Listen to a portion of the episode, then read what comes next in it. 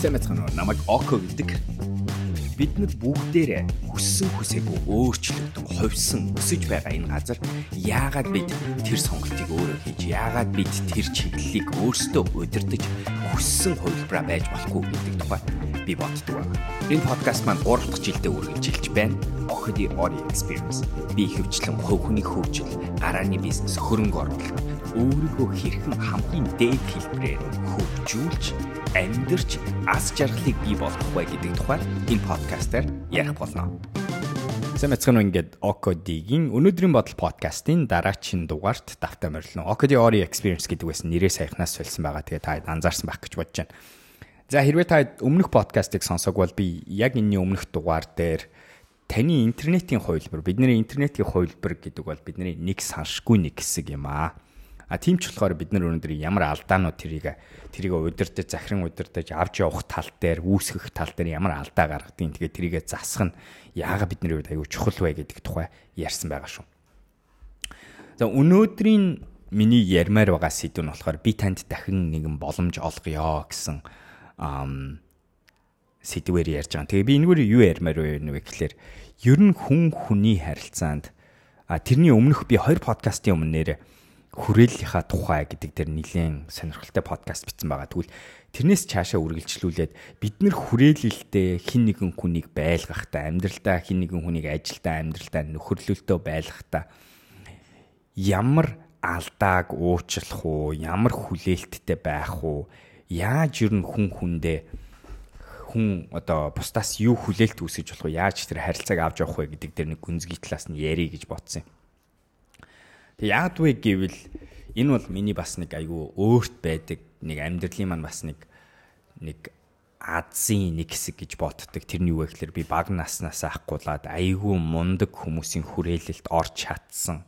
Тэгээ тэр хүмүүс надад нэг удаагийн боломж, хоёр удаагийн боломж, гурав дахь удаагийн боломж, дөрөв дэх удаагийн боломж гэдэг байдлаараа маш их хэмжээний боломжийг олгосон байдгийн ачаар би өнөөдөр өнөөгийнхөө одоо цаг үе, өнөөгийнхөө хийж амжуулсан зүйлийг бүтээж чадсан гэж боддгийн. Тэгээд тэр өнцгөрөө би яг энийг бас айгүйх ярих дуртай. Тэгээд энэ нь бол миний амьдралын бас нэг айгүй чухал утга учир гэж хаардгийн. Тэрний юу гэхээр би өнөөдөр амьдралдаа байгаа хүмүүстэй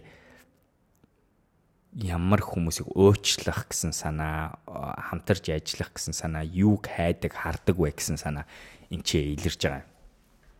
Саяхан би нэр Instagram дээр юу хамтарч ажиллах буюу өөрийнхөө одоо OKD баг гэдээ байгаа одоо миний одоо яг хувь хүний нөгөө сошиал медиа зүйлүүд болон ганцаарчилж хийдэг зүйлүүдийг авч явахад тусалдаг. Одоогийн байдлаар дүлгөөн гэ залуу бит хоёр цуг ажилдаг байгаа. Аа тэгээ бит хоёр одоо 3 дахь хүнийг оруулж ирээгээд би сая Instagram дээр ер нь миний энэ хувийн багт тулж ажиллах хүн байна үгээ хайсан байгаа. Тэгсэн чинь айгүй сонирхолтой юм дээр нөгөө энэ нэг асуулт гарч ирдэг асуулт нь та ер нь ямар хүнийг хайдаг вэ гэдэг асуултандаа гарч ирдэг байгаа. Тэг би тэрэнд нь юу ярих хэрэгтэй вэ? Тэрийг ярих гэж бодсон. Хоёр дахь нь болохоор ам нэр зүгээр тэрэн дээр гяс дурдаад хэлчихэд яг миний өмнөх дугаарыг тэр юу гэрийн даалгавар авсан буюу CV-гээ явуул гэсэн хүмүүсийн ямар хижил төрлийн алдаанууд гарсныг дурдмаар байна. Тэгэхээр надаа хэрвээ та миний намайг инстаграмаар дагаад тэгээ над руу та сайхан CV явуулсан бол тэгвэл би тэр явуулсан хүмүүсийн ихэнхт нь миний өмнөх дугаарыг бүр заавал сонсорой гэж хэлмээр байна. Ямар алдаанууд ажиглагдсан бэ? Хүмүүсийн имэйл хаягууд айгу буруу буруу өөр өөр нэр томьёотой хүнийх нь нэр нь биш тийм имэйл хаягуудаас имэйлүүд ирсэн. Тэг яг би нөгөө тухайн үед мэдчихсэн болохоор тэр имэйлүүдийг нээж харж байгаа. Гэхдээ ихэнх тохиолдолд хэрвээ та тийм байдлаар амьдралд мэрэгжлийн ертөнцид ажиллах байгаа бол бүтгүү гэдгийг ойлгоорой гэж. Хоёрт нь имэйлд ботор бичиж байгаа үг хэллэгүүд, явуулж байгаа материалууд, сошиал медиар дээр байгаа нэр, зурагнууд чинь хүн ажилд авмааргүй тийм хүмүүс болгож өөрийгөө чинь төлөөлж байлаа шүү гэдгийг сануулмаар байна. Гэс зүгээр энийг хэлчих яагаад тэлэр яг би өмнөх дугаар дээр энэ тухай ярьсан болохоор айгүй сонирхолтой санагдсан. Яг нэг подкаст бичсэний дараачийн алхам дээр айгүй олон хүмүүс тийм бичнэ. За буцаад дугаар дугаараа сэдв рүү оръё. Тэгэхээр би ер нь амьдралдаа ямар хүмүүсийг харж үздгийг. Тэгээд тэр хүмүүстэй харж үзэж тулж ажиллахыг хичээдгийг. Тэгээд тэрийг миний хувьд ер нь хүн амьдрал дахь харилцаанд байх ёстой дөрмүүд болон харилцаанд хүмүүс нэг нэгнээсээ авах хэвээр хүлээлтүүд хандах хэвээр дүрмүүд юу байдаг талаар аягүй их боддог. Тэгээд тийм ч болохоор өнөөдрийн сэдвийг хий гэж бодсон юм. За миний өд төр хэлсэн. Би болохоор маш олон удаа надад мундаг хүмүүс миний амьдралд боломж олгосны ачаар би олон алдсан ч гэсэн эцэст нь сургамжаа аваад сурах зүйлээ сураад тэгээ илүү одоо илүү алсыг харж чадсан шалтгаан тэр аваргууд намайг мөрөн дээрээ зогсох боломжийг олон удаа олгосны ачаар тэгсэн ба. Тэг миний хувьд ч гэсэн ерөнхий өөрийн одоо сүүлийн 10 жилийг харахад миний ер нь амьдралдаа ханддаг харьцдаг хүмүүсийг хараад байхад миний яг тэр нөгөө өөрт олгогдсон тэр боломжийг буцаагаад бусдад өгөх буюу pay forward гэж ярьдаг англи хэл дээр тэрийг хийх айгүй зоригтой хүсэлтэй хүн болж болж байгаа нь айгүй анзаардаг. Юу гэсэн үг вэ гэхэлэр надад боломж байхгүй байхад боломжтой хүмүүс нь а бусад хүмүүс нь арай урд явж байгаа хүмүүс нь өөрсдийнхөө боломжийг надад одоо сунгаж олгож олгож байсантай яг адилхан би ч гэсэн өнөөдөр өөртөө олдож буй сургамж, үзэл бодол, шин мэдлэг энэ зүйлийг бас дараачийн хүнд өгөх ёстой байна гэдгийг ойлгож тэг энэ бол миний амьдралын бүр яг нэг ажил болон олон хийж байгаа зүйлийн нэг утга учир гэж харж байгаа. Тэгээ тэр ч утгаараа би олон ажиллаж байгаа одоо хамтран ажилладаг гарааны бизнесүүд зөвлөдөг гарааны бизнесүүд Techstars гэдэг компанид ажиллаж байгаа олон улсын залуучуудыг ажилд авахдаа өөрийнхөө хамтрагч нарыг энэ төр сонгохдоо хөвчлийн яг тэр өнцгөр нь хардаг. Тэгээ миний нэг хардаг өнцг нь юу вэ гэхээр хүн алдаа гаргаж болно, гаргах ёстой. Аа тэгтээ тэглээгээд би тэр хүнийг амьдралаасаа хасах, болох энэ төр гэж харахаас илүү илүү жоохон төвхтэй учраас арай нэг өөрөөр харна өөрөөр үзнэ гэсэн үг. Тэгээд тэр ч өнцгөрөө зүгээр яг төрүүчийн асуулт руу асуух хариулахад болохоор ямар хүнийг ажилд авдаг вэ? Ямар хүнийг ямар хүнтэй ажиллах дуртай вэ гэдэг дээр чадвар гэж харахаасаа илүү номер 1-т нь болохоор тухайн хүний хандлага амьдралын үн цэнүүд а тэгээ өөрийн зориг мэтийн зүйлүүдийн хөвчлээ хардаг. А тэгээ тэрнийхээ дараа нь болохоор чадвар гэдгийг хардгийг би урд нь бол олон удаа ярьжсэн. Тэгээд ихэнх тохиолдолд мэдээж л хэрэг одоо бид нар олон хүмүүстэй ажиллаж байгаа олон юм хийж байгаа юм чинь алдаа бол амьдралд аюух гаргана. Одоо хамтарч ажиллаж байгаа хүмүүс, хамтран үүсгэн байгуулагч нар багийн залуучууд, эргэн тойрны хүмүүс зөвхөн Монголд ч биш олон улс ч гэсэн алдаа бол байнга явагддаг. Тэгээд нэг үеигээ бодвол би бас арай нэг өөрөө ч бас арай жоохон төвчээртэй болсон. Бас олон удаа энэ нөгөө энэ цагиргаар ингээ яваад ирэхээр юу болж харддаг вэ гэхээр дараа нь юу болох вэ гэдгээ айцаар хөтлөгддөг биш илүү жоохон урт хугацааны сэтгүүгээр хөтлөгдөж томоор нь харж чаддаг болсон байгаа. Тэгээд энэ үед нь шууд биний нэг бидний нэг одоо энэ амьдралдаа хин нэгэн хүнд боломж гарах ёстой гэдгийг ил яриад шүү дээ тийм үү арай нэг төвчээртэй хандаж сурах хэрэгтэй гэж. Тэгээ тэрний баруун тэрний одоо арын процессыг ярьж байгаа гэдэг утгаараа За би ингээд хэрвээ ингээд миний хамтарч ажиллаж байгаа хүмүүс угаасаа алдаа гаргана гэдгийг би хүлээн зөвшөөрч байгаа юм бол миний дараагийн процесс юу вэ гэж. Миний дараагийн процесс нь тэгээд энэ одоо энэ ярьж байгаа зүйлийг би нилээн бас сүүлд л нилээн сайн хийж болдог болсон. Урд нь бол нэг сайн хийж чаддгүй байсан зүйлүүд шүү. Тэр нь юу вэ гэхээр эхлээд болохоор бид нар хин нэгэн хүн биднийг гомдоох, буруу зүйл хийх, биднийг бид нарт одоо алдаа гаргах, бидний цуг хийж байгаа юм дээр бүтлгүүтэх ч юм уу ийм болох юм бол хамгийн түрүүн бидний хийх ёстой зүйл нь мэдээллийг илрүүлэх ёстой юм байлаа. За энэ юу гэсэн үг вэ? Ихэнх тохиолдолд хин нэгэн алдаа гаргавал бид нар автоматар яадаг вэ гэвэл тэр хүн албаар тэгсэн байх, тэр хүн намайг хуурж байна, тэр хүн надад над руу чиглэж ийм буруу үйлдэлийг хийсэн байна, намайг хуурах гэж байна, намайг одоо миний араар ингээд намайг утгалж байна ч юм уу. Гэх мэтэр бидний айцаар бид нар их хүчлэн хөтлөгддөг. Энэ бол хүний дотор байдаг байгалийн реакц буюу байгалийн горим гэсэн үг. Тэгэхээр бид нар трийг аль болохоор зогсоож тэгээд саруул ухаанаар хөтлөгдсөн шийдвэр гаргахын тулд эхлээд бодит мэдээллүүдийг илрүүлэх аягүй чухал байгаа. Тэгээд тэр нь юу гэсэн үг вэ гэхээр тэр хүнтэйгээ ярих өөрийнхөө таамаглаж байгаа зүйлүүдээ бүгдийг нь батлах миний ингэж ботсон үнэн үү зөв үү? Энэ хүн алдаа гарахтаа ингээд алдсан уу? Буруугаасаа болсон уу? Яаж байгаад алдаа чи? Яг юу болоод ямар алдаа гарч вэ? Хэр хэмжээний алдаа гарч вэ? Энтер гих мэтийг бид нар илрүүлэх хэрэгтэй. За жишээ нь нэг найз чинь танд өнөөдөр юу нэг муу юм хийчлээ гэж бодъё. Тэнгууд нь хамгийн түрүү энэ хүн надад над руу чиглэсэн муу юм хийчлээ. Энээс болоод энэ нөхөр намайг ингээд юу надаас нэг юм авах гэж байна эсвэл намайг хуурж байна энэ төр гэж бодож байгаа л эхлээд шууд найзтайгаа ярилцаж үцэх нь айгүй чухал. За хэрвээ найзтайгаа ярилцах боломж байхгүй бол өөр хинээс энэ өөрийн чинь дотор байгаа таамаглалуудыг батлаж болох уу тэрийг илрүүл. Стартапын ертөнцид энэ маш чухал. Энэ хүн яагаад энийг хийчвэ гэдгийг үн сэтгэлээсээ илрүүлж авахд айгүй чухал байдаг. За ингэнгუთ хүмүүсийн нэг боддог. Энэ тэгээ окон ингээд ингээ хүнээс нь очиж асуух ч юм уу тухайн үеиг ингээ илрүүлээ үзэхэр ч хүмүүс худлаа ярьж штэ гэдэг. Хүмүүсийг худлаа ярьж байгааг бид нар ер нь мэдэж чаддаг гэдгээ хэдүүлээ юу хүлээн зөвшөөрөх хэрэгтэй байгаа шүү. Бид нар ихэнх тохиолдолд ялангуяа өөрсдөө ойрхон ажилдаг, ажиллаж байсан хүмүүсийг бидэнд худлаа ярих үед бид нар энэ хүн худлаа үний ярьсныг нь харж чаддаг, мэдэж чаддгийг шүү. Зүгээр л бид нар тэрийг хүлээн зөвшөөрдөггүй байдаг. Тэр бид нар үн сэтгэлээсээ тэр ярьж байгаа хүнээ сонсоод тэгээд нээлттэйгээр хандах юм бол хэрвээ тэр хүн биднэрт үнэнч биш мэдээлэл олгол бид нар угаасаа мэдчихдэг юм бэл. А ихэнх тохиолдолд түрүү чи хэлж байгаа бидний яадаг вөхлөр өөрийнхөө сонсомоор байгаа юмаа сонсоод тэгээд бодит байгалийн сигнал нь энэ хүн худлаа яриад байна гэдэг нь харагдаад байсан ч гэсэн. Яа. Тэгээд заримдаа мэдээч хэрэг магадгүй худлаа үнэн мэддэхгүй байгаа тавил яах хэрэгтэй байх нь. Аль болохоор үннийг илрүүлэх хэрэгтэй. Тэгээд энэ үннийг аль болохоор илрүүлэх гэдэг дээр өөр хүнээс юм асуух асуудал байж болно баримт асуух асуудал байж болно.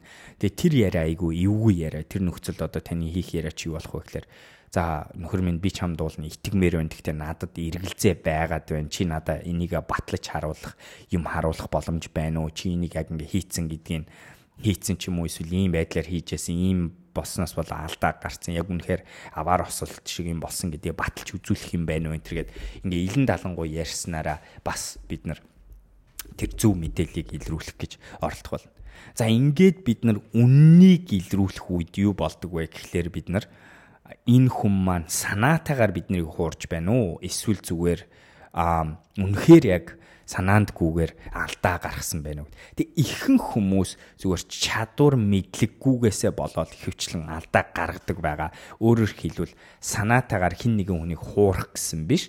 Харин зүгээр л үн сэтгэлээсээ мэдлэгийн төвшин баг эсвэл тим юм дээр дуршлаг байгаагүй ч юм уу гих мэтэр тэр хүн алдаа гаргасан байдгаа Тэгээд хэрвээ тэгвэл энэ хүн маань санаатаагаар таныг хорлох гэж биш, танд муу юм хийх гэж биш, тэр одоо төслөө алах гэж биш, өөрийнхөө зөвхөн эрх ашгийг ботсон, ёс зүгүү, ёс суртахуунгүй зүйлээр биш, үнэхээр л зүгээр л мэдлэг чадвар дуршлаг нь багснаас бол яг жинкнээс алдаа гэдэг зүйлийг бий болгосон бол бид нар яаж хандах вэ гэж. Тэгээ ихэнх хүмүүс яах вэ гэхээр тэр үед уучлах магадлал нь өснө.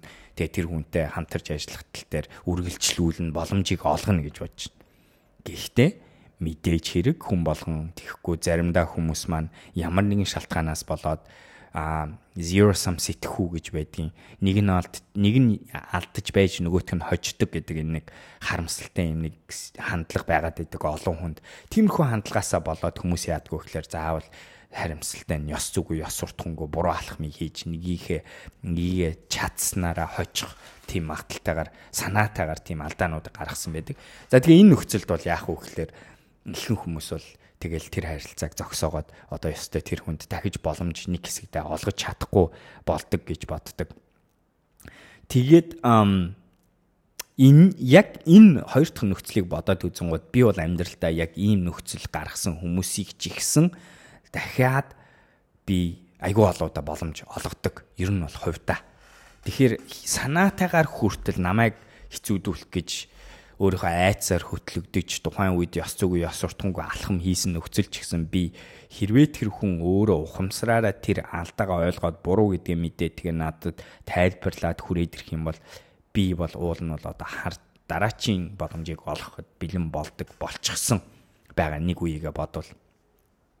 Тэгээ энэ дээр айгуу сонирхолтой юм game theory гэж байгаа тийм ээ тоглоомын одоо теори гэдээ байгаа энэ дэр юу яадаг вэ гэхээр хоёр хүний хооронд ер нь хүмүүс ялагдахын тулд хин их хэлж өгвөл зүгээр байдгийн гэд ингээд айгу гоёор ингээд тамиалыг гаргацсан байдаг. Тэгээ тэрэн дээр нэг дүрм нь юу вэ гэхээр ихэлж өгөх нь ер нь бол ихэлж итгэх нь ихэлж хүнийг эерэг гэж ихэлж хүнийг санаатаагаар биш санаандгүй гэж ингэж эргэлзээг эерэг эргэлзээг бий болгох нь бид нарт ер нь урт хугацаанд хоёр хүний харилцаанд илүү зүв байд юм байна гэдгийг баталсан байдаг шүү дээ тийм ээ. Тэгээд би ч гэсэн тэрийг боддог. Тэгтээ миний бас тэгж алдаа гаргаж байгаа хүмүүстэй дахиж зуурлаж байгаа нэг урт хугацааны зорилго нь болохоор би тэр хүнийг дахиад энэ санаандгүй ёс зүгүй юм хийх чинь өөрийн чинь амьдралд урт хугацаанд хэрэгтэй зүйл биш гэдгийг ойлгоосон.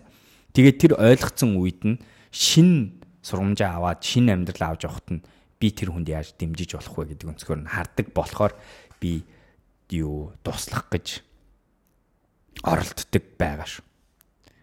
Гэхдээ гэхдээ би урд нь айгүйх тэгэн гутаа өөрөө тэрэнд нь хохироод үлдэх жишээнүүд маш их байдаг. Мөнгө төгрөгийн хохироо байна. Олон хүнд надад хохироожсэн асуудал байгаа. Олон юм дээр би хүнд нь итгээд үлдэн гут гэрээ зурагдаагүй. Одоо авах хөстэй юм авагдаагүй. Хийх хөстэй зүйл хийгдээгүй. Нөгөө нэг хуучин цуг хийжсэн санаагаа аваад өөр юмд авч явах. Гэх мэтэр би бол олон удаа а хохирж үлдсэн жишээнүүд байгаа. Тэгээд тэдгэрүүд харамсалтай. А тэгтээ нөгөө талдаа би болохоор тэрийг тэгэл би тухайн үедээ тэдгэрийг болгоомжлоод өрчлөн сэргийлж чадахгүй байх байснаа ойлгосон мэдээч хэрэг би амар юм алдаагүй болохоор өнөөдөр ингэж байгаа.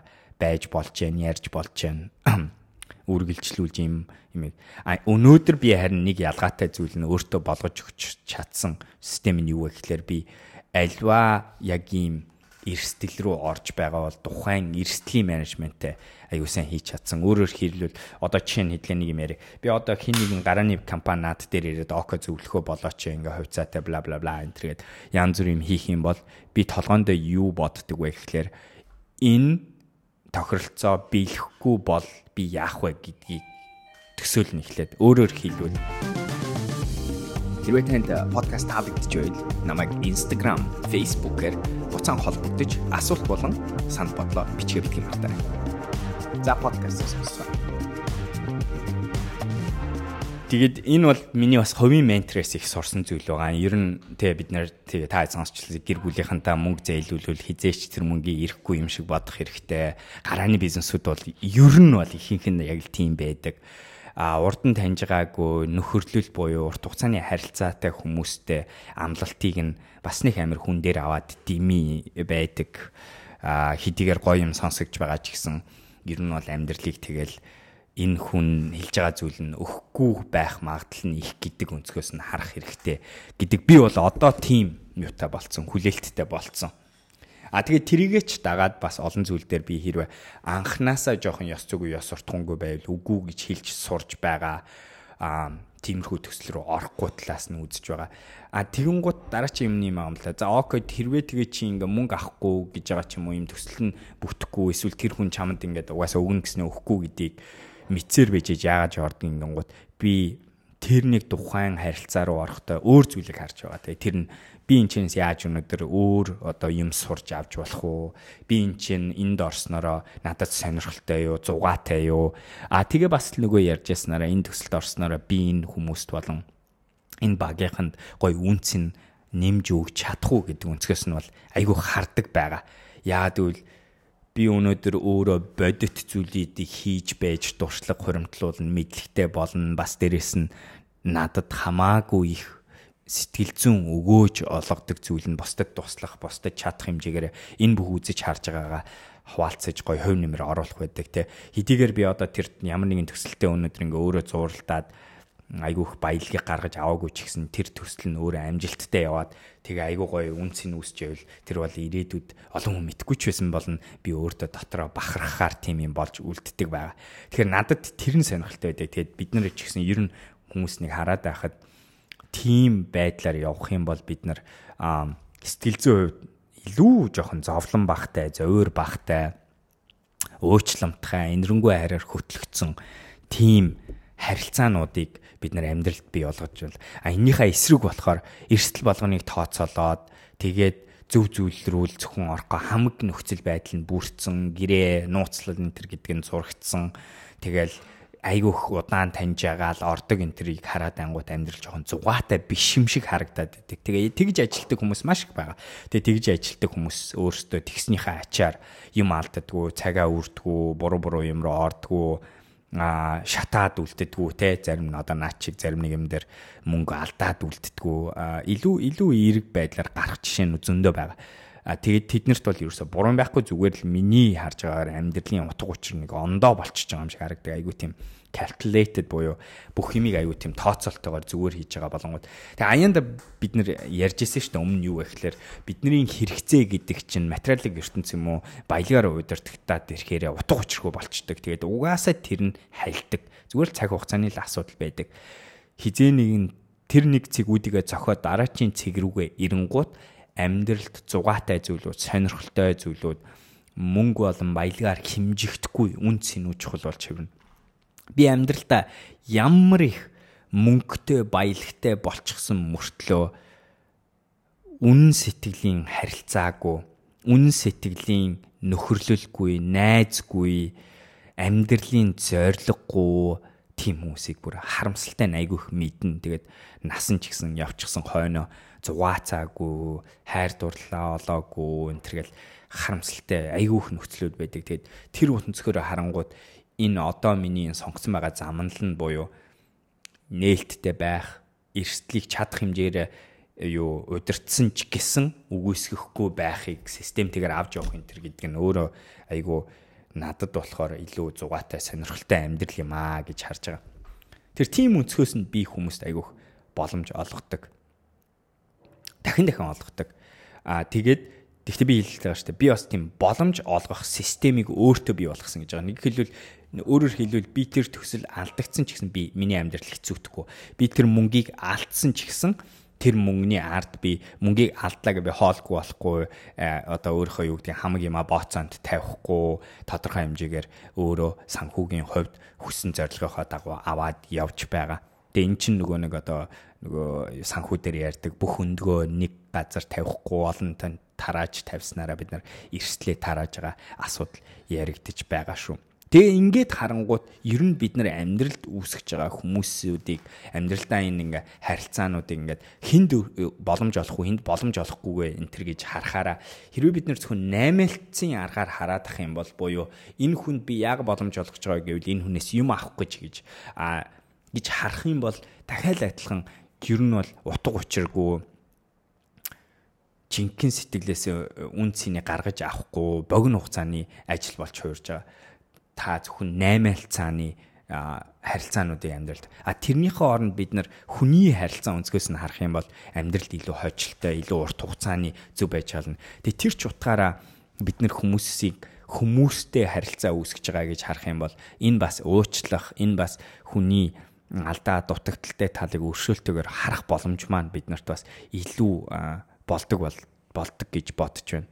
А яагаад гэвэл бид нар тэр хүнтэй урт хугацааны харилцаа үүсгэнэ гэдэг сэтгүүтэй байгаа болохоор тэгээ энийг нэг өөрөөр нэг ойлгох арга нь бид нэр ах эгч нараа гэр бүлийнхнийгаа бодоорой тийм ээ тэр хүмүүс маань маш их алдаа гаргадаг амьдрал тэр хүмүүс маань болоогүй бүтээг өөр өөр ингэсэн амьдралын хөгжлийн аялал нь өөр өөрийн хурдтай өөр өөр замнал дээр явж байгаа хүмүүсийн хувьд бид нар тэр хүмүүсээс хүлээлт ондоо байна. Тэгээ бид нар гэр бүл болохоор тэр хүмүүсийг амьдралаас хаалж болтгоо. Тэгээ бид нар юу гэж боддог вэ гэхээр энэ хүнтэй бид нар угаасаа л урт хугацаанд нөхөрлөх юм чинь, урт хугацаанд амьдрах юм чинь яаж би өнөөдөр тэр урт хугацааны сэтгхүүтэйгээр алдаанд нь хандах уу, боломжинд нь хандах уу, эрсдэлт нь хандах уу, ааш араншинд нь хандах уу гэдэг өнцгөөс нь харангууд бид нар шал өөр өөр ханддаг байна. Тэгэхээр тэгж хандах нь айгүй чухал гэж байна. За гэхдээ эцэст нь болохоор тэгвэл юу нөгөө хэрхэн гэдэг зүйлийг яаж өнөөдөр би иргэн тойрны хүмүүстэй өөрийнхөө юу амьдралд боломж олгоод тэгээд тэгснээрээ гоё шин боломжуудыг амьдралдаа урьж урьж авааруулж ирээд те байх вэ гэж. Тэгээ би энэ дэр нэг яс нэг юм түрүү хэлснийг нэг багцлаа хэлчихлээ. Тэрний энэ амьдрал дээр хүмүүс тэгээ бас нэг өнөөгийн нийгэмд нэг анзаарэгдэад байгаа нэг айгүй онцгүй нэг хандлага юу байдаг вэ гэхээр zero sum гэж ярьдаг. Тэрний юу вэ гэхээр бүх юмний нийт хэмжээ тогтцсон. А тэгээд тэр нэг тогтцсон хэмжээнээс нэг хүний юм авах мал нөгөө нь алддаг гэсэн сэтгхүү байгаад байна. А энэний эсрэг нь болохоор юу вэ гэхээр бүх зүйл өсөх боломжтой гэсэн сэтгхүү байгаад байна. Өсөлтөд сэтгхүүч гэж бас нэмж болно. Гэхдээ арай нэг ялгаатай зүйл нь гэхээр өсөлт юу өсөлттэй бүх юм нийтээрээ томорч болно. Нийтээрээ заавал нэг нь алдчихэж нөгөөтг нь хождог гэсэн гэсний эсрэгээр биш хоёр хүн хоёлаа хожиж болно гэсэн санаа байгаа шүү. Энэ хандлага айгүй чухал. Энэ хандлагыг хэрвээ бид нар үнэхээр бодоод ойлгоод итгэж чадах юм бол бид нар хүмүүст айгүйх өршөөлтөй хандаж ирнэ. Одоо миний эргэн тойронд байгаа олон хүмүүс юу гэж боддог вэ гэхлээр би ийшээгээ юмаа өгчүүл нөгөө тал руу өгөх юмгүй болж байгаа. Би энийг хож би хожих юм бол нөгөө нь заавал ялагдах хэвээр. Би ялагдвал нөгөө хүн хожин энэ гэсэн хандлагаар айгүй хандаад. Тэг тгээ хандгаар чинь ер нь бид нар амьдралд айгүй тийм татан айгүй тийм юу харамч айгүй тийм өөрийгөө л гэсэн амиа ботсон сэтгүүгээр амьдрахаас өөр аргагүй нөхцөл байдлыг бий болгож байгаа юм. Тэгээ би хэлчихье. Амьдрал тэгж явангууд танд нөгөө таны яадгүй гэхэлэр таны өсөлтийн хэмжээ тодорхойлогдчихж байгаа. Та нөгөө л өөртөө байгаа л 3 4 юм аа дахин дахин тоолоод тэрийгээ л хамаад тэгж өсөлт бий болтгоо. Өсөлт ямар нөхцөл бий болдгоо гэхэлэр 2 3 зүйл нэгдээд тэнчээс 4 5 6 7 зүйл гарч ирэх үед эргэн тойрны хүмүүстэйгээ шин юм нээлттэй эсвэл шин хүмүүстэй шин юм яриа шин юм сонсоод явах үед бид нар өнөөдөр урд нь мэдгүй нөхцөл урд нь мэдгүй мэдлэг чадвар боловсролыг туршлагыг өөртөө бий болгох. Тэгээд тэрийгээрээ дамжуулаад амьдралд урд нь харагдаж байгаа шин өсөлтийн баяжих хөгжих боломжийг хардаг гэдгийг ойлгох хэрэгтэй. Бид нэр хүний нийгэмд амьдарч байгаа энэ нөхцөлд хаалттай байх, болгоомжтой байх гэдэг арга тимч сайхан өсөлтийн зөв замнал биш. Өсөж болох уу болно. Гэхдээ хамгийн оновчтой өсөлтийн хөгжих, баяжих арга биш юм аа. Ялангуяа өнөөгийн нийгэмд Тийм ч болохоор бид нар аль болохоор нээлттэй, аль болохоор олонтой хамтрах, аль болохоор олныг сонсох, үзэх, харах гэсэн сэтгүүтэй байх.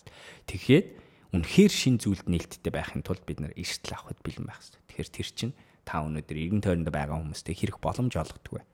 Хамтарж байгаа хүмүүсийн уучлалтай ханддаг вэ? Та ер нь өөрийнхөө болон бусдын алдаанд яаж ханддаг вэ гэсэн асуудал гарч. За өнөөдрийн подкаст бид дүгнээ ярэ. Нэгтэн би бол хувьдаа бол хүн болгонд олон боломжийг олох ёстой гэж хардаг. Яг үл тэрний ачаар би өсөлт шин зүйлийг амьдралтаа бий болгодог. Гэхдээ энэ нь амархан биш. Иннийхээ эсрэг бид нар юу гэж болох вэ? Нэгт нь бид нар эрсдлийн менежментийн янз янзын арга барилыг өөртөө хэрэгжүүлэх хэрэгтэй. Өөрөө өөрийнхөө сонгож буй сонголт болгон дээр ажиллаж буй хүн болгон дээр эрсдлийн менежментийг тавих хэрэгтэй. Өөрөөр хэлбэл би энэ хүнтэй ингэж ажиллаад алтахаараа би үнэхээр хэцүүдэж байгаа. Би ямар төвшөнд юм алтахад бэлэн бэ? Ямар төвшөнд алдахгүй бэлэн бэ? Би ямар эрсдэл авахд бэлэн бэ? Авахгүй бэлэн бэ? Тэгвэл тэгж бодоод тодорхой хэмжээний эрсдэл авах ёстой гэдгээ ойлгох ёстой шүү. Нойлолч ерөөсөө болохгүй гэсэн санаа нэгт нь. Хоёр дахь нь хүмүүст нээлттэй, хүмүүст уучлалтай, хүмүүст өгөх байдлаар хандах үед буцаад ирдэг гэдэг нь судалгаагаар болон янз янзын аргаар батлагдсан байдаг шүү. Гуравт нь хүмүүсийн алдааг гаргахаар нь эргэн тойрны амьдралд байгаа хүмүүсийн буруу үйлдэл янз бүрийн юмыг харангуут нь таамаглахаа болоод бүтэн үннийг нь илрүүлэх гэж оролт. Тэгээд ирэнгуут бид нар юу илрүүлэх вэ гэхээр үн сэтгэлийн алдаа байна уу? Эсвэл зоригтой алдаа байна уу гэдгийг илрүүлнэ. Тэгээд тэрэн дээрээ үнслээд дараачихаа үйлдэлийг гаргаарай гэж хэлмээр. Тэгээ таньяас өөрөөсөө асуух юм чи та юу амьдралд хүмүүстэй хүмүүсийг сургая гэж бодож байгаа эсвэл зүгээр тэр хүмүүсийг нэг алдаа гаргах нь хасаад байх тийм бодолтой байгаа. Хэрвээ тийм бол тэрний яагаад тэрний яах гэж. Би бол хувьдаа бол хүмүүсийг өсгөх, хүмүүсийг хүмүүст хуваалцах, хүмүүсийг үржүүлэх тэр өнцгөөс нь ханддаг гэдэг утгаараа хамаагүй өршөөлтэй, хамаагүй боломж олгоно гэсэн байдлаараа хандаж байгаа. Тэгээд эцэст нь үнэнч байж сурах хэрэгтэй хичнээн бид нар ингээд хүмүүст эерэг илэн далангуу инэрэнгүү байсан ч гэсэн хүмүүсийг тэглээгээд хүмүүс таныг дандаа хуураад мэхлээд ёс зүгөө ёс уртхангүй мийгээд болохгүй. Тех тусам нь та тонгойч тех тусам нь та эдгээр хүмүүстэй үнчээр хандаж болохгүй зүйлийг нь болохгүй гэж илрүүлж хэлж өгч өөрсдийнх нь тэр алдаанаас нь сурах боломжийг өсөх боломжийг харах боломжийг бид нар олгох ёстой гэж бодож.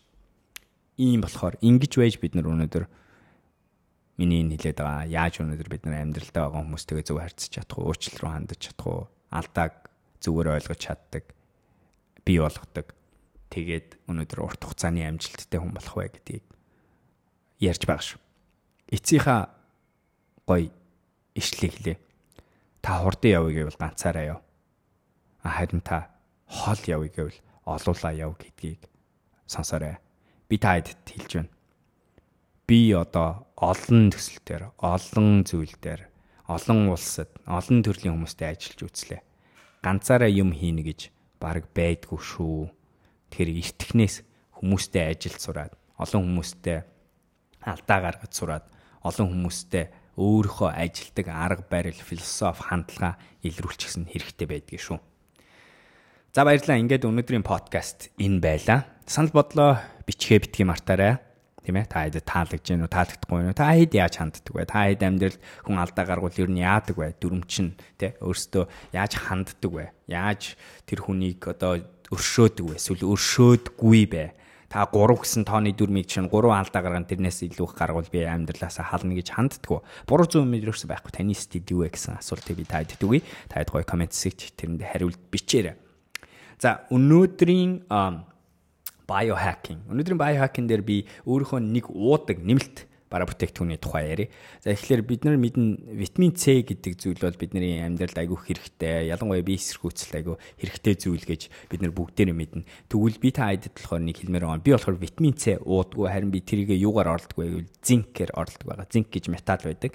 Зинкийг бас та айдад имлгүүд рүү имийн сан руу очиод авах юм бол ямар ч хүн болгон хаанаас ч авах боломжтой. Янз янзын зинк байгаа а би болохоор зинк уудаг. Зинкийг би ямар нөхцөлд уудаг вэ гэхээр жоохон биед тогтвортой биш мэдэгдэх үед а жоохон өвдөх гээд байгаа ч юм уу жоохон ядарсан үедээ би нэг зинкийг уудаг. А зинкийг үргэлжилсэн байдлаар ууж болно. Витамин С-гээс бас нэг ялгаатай зүйл нь үргэлжилсэн байдлаар та өдөр болгон нэг нэгийг уугаа яваад байж болно.